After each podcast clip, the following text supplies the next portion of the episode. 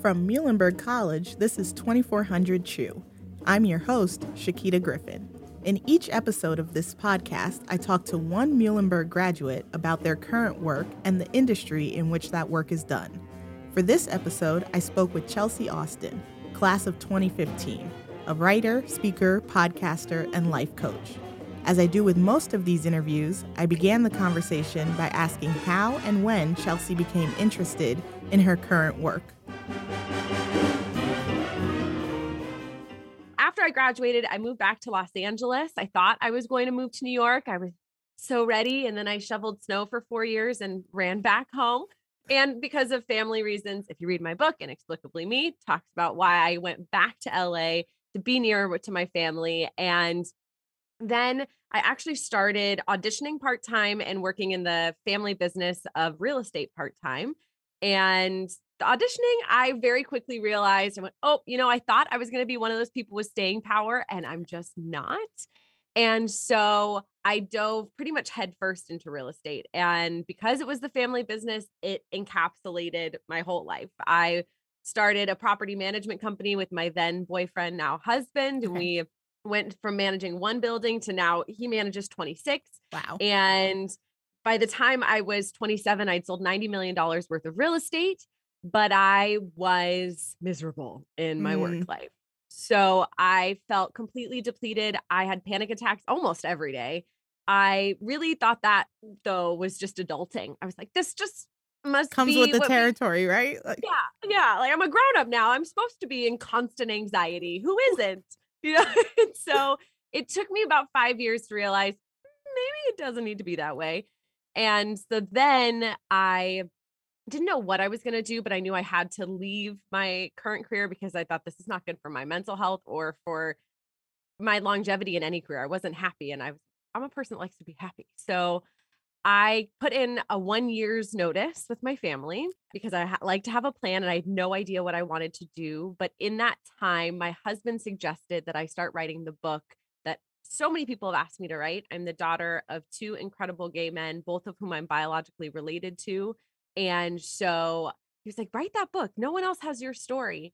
And I would say that about anybody, though. No one else is your story. So I started just sitting down and writing chapters. And over that year, really developing this new brand called Chelsea Austin, where I now have my life coaching certification. I offer courses in flipping the script, also with a different Muhlenberg grad. So you love love the Muhlenberg community. We love to see those connections. Absolutely. And I have a book, a podcast, a blog, and a course, and all of this stuff that really fuels me, brings me so much joy. And I'm a happy camper these days. And mm. that is so important, right? To have that balance, to actually enjoy the work that you're doing. Because, yes, we don't want to have anxiety attacks on the regular, right? We don't want that to be what life looks like. No, absolutely. I think it's so vital I think it's okay to not love your day job or to need a day job. I think that's why I'm able to do all of this is because I spent 5 years in real estate. It gave me this foundation. It taught me to be a business person and that was really important, but ultimately I think it's nice to know you're headed towards something that really feels like home. Yeah. Nice. That's fantastic. And so, especially being an entrepreneur, there's no typical day, right? So, how are you building all of these different areas? You know, how have you managed to bring some structure to your entrepreneurial work? I'm someone that loves a routine and loves structure. And so I definitely think as an entrepreneur, you have to be a bit of a self starter. You have to be okay with motivating yourself because if you don't do it, no one else is going to. So I've established a routine. And again, it challenges me every day because I ha- I have a routine and every single day something goes very haywire with that routine but I have it there as kind of a backbone for me. So the two things that don't really get disturbed are my morning and my evening routines. So I wake up every morning, I have coffee with my husband, I walk my dog, I work out, and then I get ready for the day. Now, sometimes I can't control that. Like yesterday, I had a speaking engagement at nine o'clock in the morning. So I my workout, everything kind of got all for schmaltz, we would say. Yeah. um, you know, all over the place. So I I think it's nice to have that structure. And then at night I know I come home, my husband and I decompress together. and we have some dinner and go to bed at early. I'm Nice. a I sound like a grandma, but I go I'm like asleep by 9 30, 10 p.m. Listen, there are few, you know, better just indulgences, right? than sleep. Sleep is so vital. And having just had family in town for 30 days around my book launch and in the middle of my book tour, I've never been so appreciative of sleep in my life. yeah. I can definitely understand that feeling. And so, you know, especially at this point where you can say you've written a book, right? You have the class. It sounds very well established, but what was the journey, right, to getting to this point? complicated and not linear. I think that is something that I appreciate about my work is it is so nonlinear and I'm someone that loves beautiful straight lines. And so it's been a process for me to really get comfortable with that. I call the process picking up breadcrumbs because I truly just did the next right thing in front of me. I didn't have this whole plan to have a podcast and a blog and a book. I knew, okay, I want to write this book. And then my dad had also written a book and had self published. And so I assumed I was going to self publish. I had spoken to several people in the publishing industry who had told me, Chelsea, no first time authors get published. So don't even bother submitting. And it was odd for me to take no for an answer, but I did for a while. And I'm grateful that I did because I decided, okay, if I'm going to self publish this book, I want it to be as successful as any book with a traditional publisher. So, what do I need? I need a PR team. I need marketing help. I need social media. And so I treated it like a startup, which a startup also requires funds. So, thank goodness for my time in real estate. I'm incredibly grateful for it because it allowed me to fund this business and say, okay, I can get teams and experts and people in line to support me and had I not been able to do that, I don't think it's impossible. I think you can teach yourself, you can learn. There's so much information online, there's so much research you can do because even with teams and people, I still do the majority of everything myself. And while I had this book, I actually called Muhlenberg and said, I need help. I want to come back and speak on your campus because ultimately my goal is to be a speaker. It's something I did in high school, it's something I love. And they said, That's great. We don't we don't think you're quite ready yet but here's someone you can talk to. And so I talked to Tim Silvestri from the Counseling Center.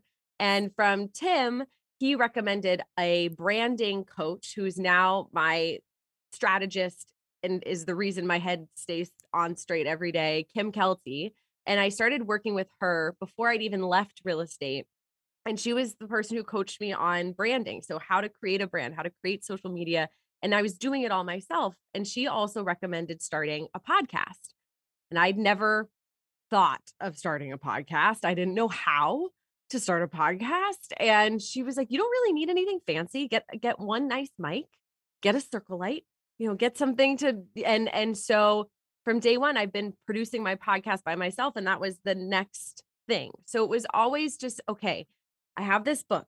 What do I need to do? I need to build a team. I'm going to start finding people. Okay, great. I'm finding people all right, what's some way that I can grow my audience? Start a blog, get social media, then start a podcast. And it's all been I, I I don't know it's that it's been all organic. It's been structured, but everything's come to me organically. And I think one of the best things to note about my journey is that you don't have to come up with all the ideas yourself.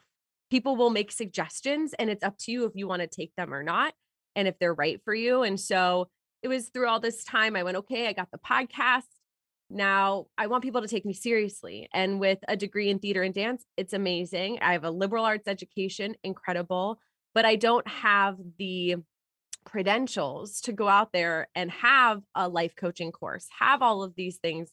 And I'm someone that likes to feel like I have the credentials for Mhm, something. mhm, So I'd had someone recommend, why don't you go and get your coaching certification? So all of these things, they kind of found me and I just happened to take advantage of them and then make them work for me and set goals and keep reaching towards them, but remain open to whatever the process brings my way, really. Yeah, Yeah. which is fantastic. Thank you for kind of really diving into that because I think, especially from the student perspective, when they hear entrepreneur, so many times you're seeing the middle of the story or even the finish line and really hearing about what it takes to get things off the ground, to get things going.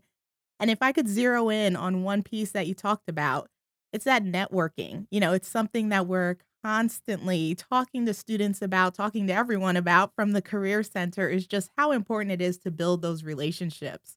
So, could you dive a little bit more into just how did you go about building those relationships? You talked a lot about recommendations coming in from others. So, I think networking is kind of this scary word because you think you need to like put on a cocktail dress and know how to chat about things that I don't know are kind of mundane or not like what how's the weather? I and I'm not a fan of the word like ne- the word networking is scary to me. Mm-hmm. So I love the idea though of building those connections and I'm a big fan of start with what you know, start with your community. I mean, if you look at my podcast, almost all of the guests from the first season were people I graduated with, friends of mine from Muhlenberg, my parents. Really tap into the people you already know and don't be afraid to share what it is you're working on. And I think that for me was a big leap to say, oh, I'm writing a book and oh, I'm doing this. And then people go, oh, well, I have someone I know that might be able to help you. And just being willing to share a little bit of yourself and be vulnerable with people mm-hmm. as opposed to keeping it surface level, I think that's important and not being afraid to set big goals and then share those and really tap into your community. Go to your friends from Muhlenberg. I cannot tell you the uh, Dance in Color is me and Casey Morse and a, a friend of mine from childhood co-founded that organization. My Flip the Script course, Alex Rest and I, another Muhlenberg grad have been working on that together and she's in Austria now. So I think it's about really go back to your community and the people you're comfortable with and know and then see about the people that they know and be willing to be vulnerable and share a little bit of yourself. I think it's scary but it's so worth it. Yeah, that is amazing advice and again, that being willing to be vulnerable is the key. You know, it's it oh, is yeah. scary, it is hard sometimes, but it can lead to such amazing opportunities and connections. So, again, thank you for that. So, to switch gears a little bit, you know, we are in some ways emerging from this pandemic life, right? Of really having to be indoors and, and isolating. And so, how did that affect you throughout, you know, your journey of writing and then going into releasing the book? Yeah, well, it's been fascinating because I started all of this in 2020. So I started all this in the midst of the pandemic. And I'd started writing the book in 2018. I just didn't leave my job in real estate till 2020, but really the launch of everything that I've had has been during this time.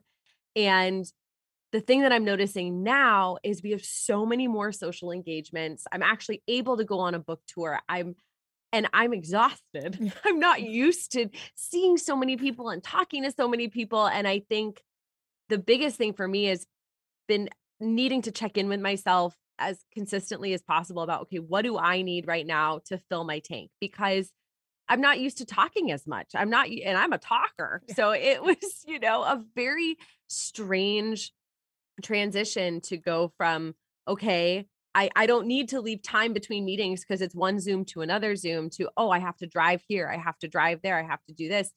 It's a an amazing opportunity. It's incredible because I love being with people. I mean, the speaking engagements I do in front of people, the energy you get and the feedback you get and the way you can be is so different from doing them virtually. And the virtual world has also opened up our ability to talk to people across the world you know, I don't know that Alex and I could do a course together from Innsbruck, Austria to Los Angeles, California, if we didn't have Zoom. And so I think it's a huge gift. It's amazing to appreciate the in person, appreciate the virtual, but I think it's super important for us all to really tap into like, what do I need right now? Do I need sleep? Do I need water? Do I need a break? And not be afraid to take a break. I think we've gotten for me, that was a big transition too, was, you know, I someone called me, they're like, you're just a goal crusher. I'm like, yeah, but I also don't know how to stop and take breaks. And right. it's so important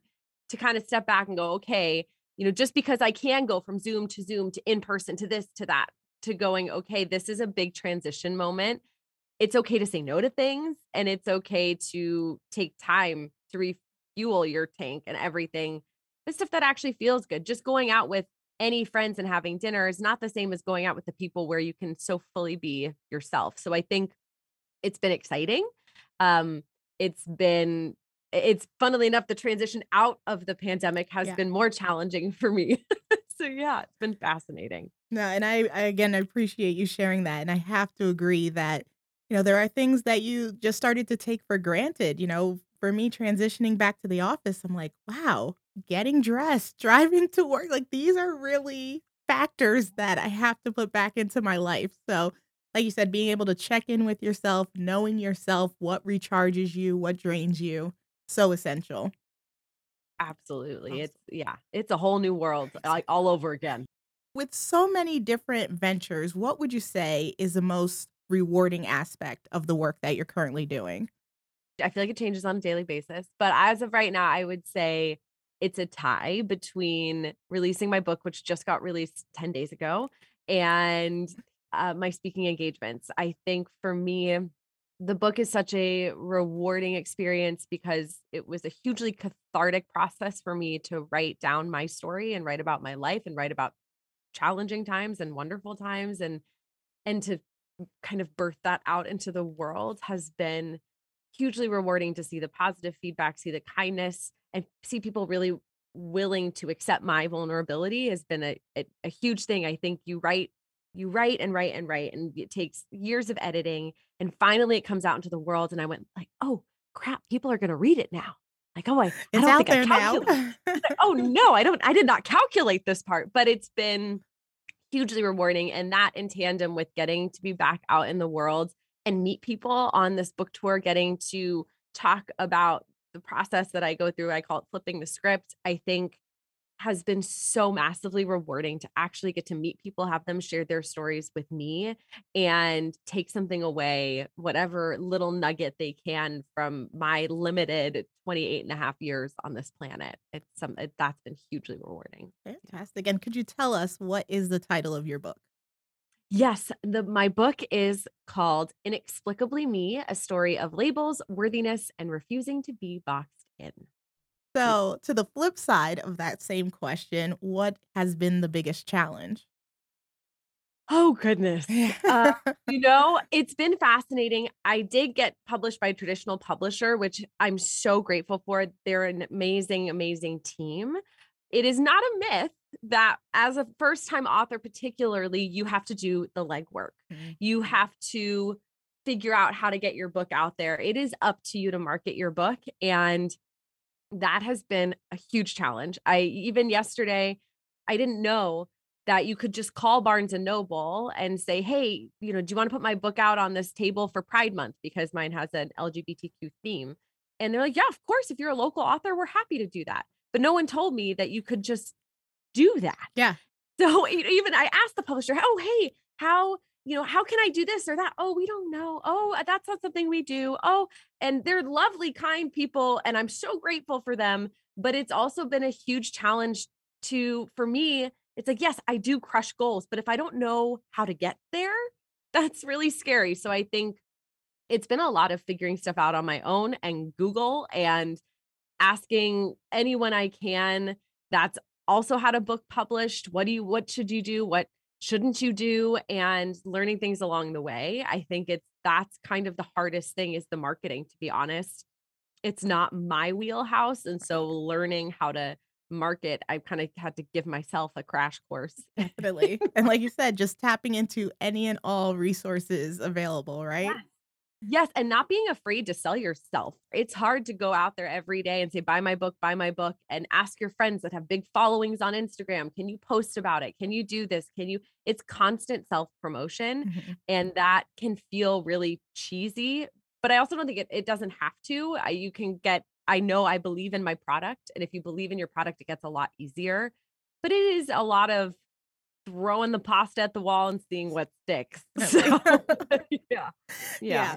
But and again, I appreciate that you're saying you can still be authentic in marketing, in networking, because I think a lot of students would feel the same way that you said that networking sounds icky sometimes, or it sounds like you're going to be schmoozy, or you know, just you know, like you said, cocktail party ready. But it's about really creating authentic relationships, you know, and and being able to believe in what you're doing, which you clearly do.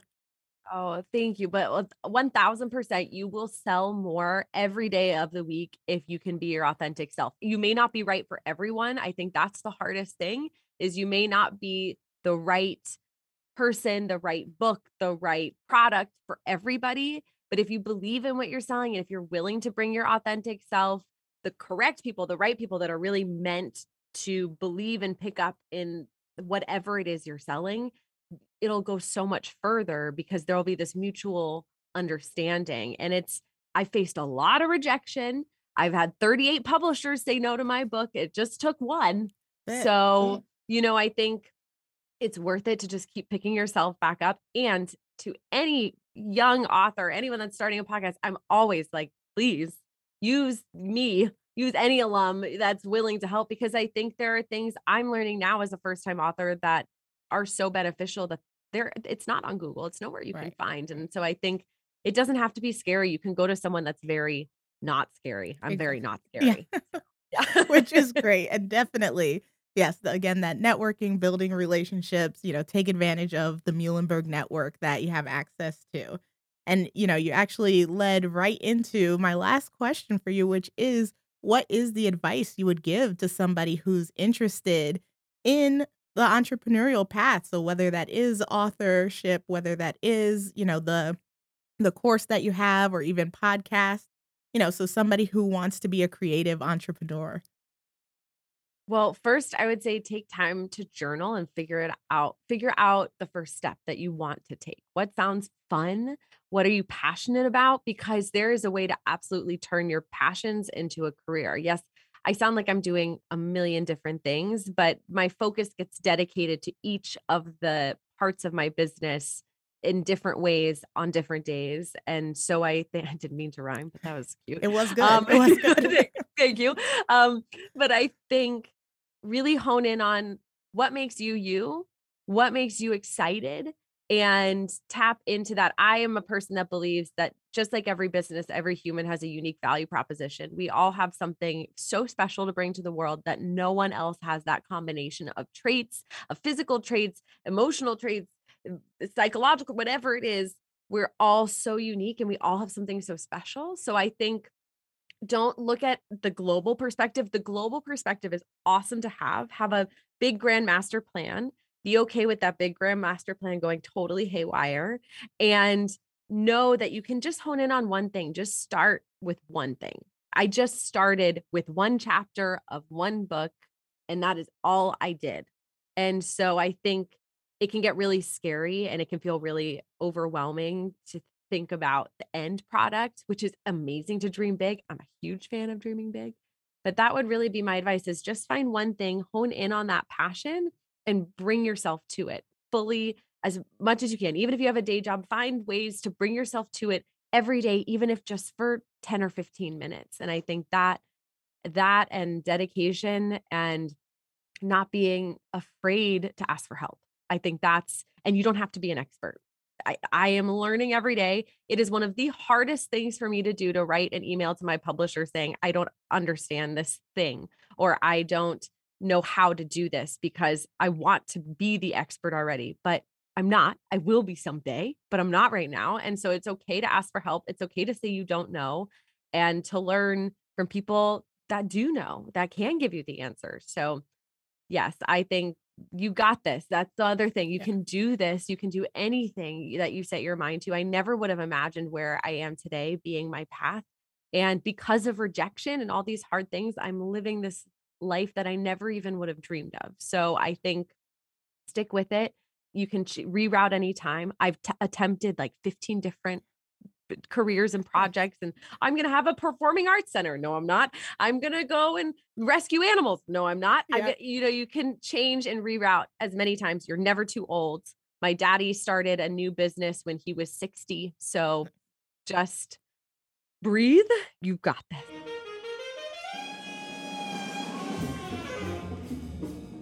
This episode of 2400 Chew was produced by the Office of Alumni Affairs at Muhlenberg College.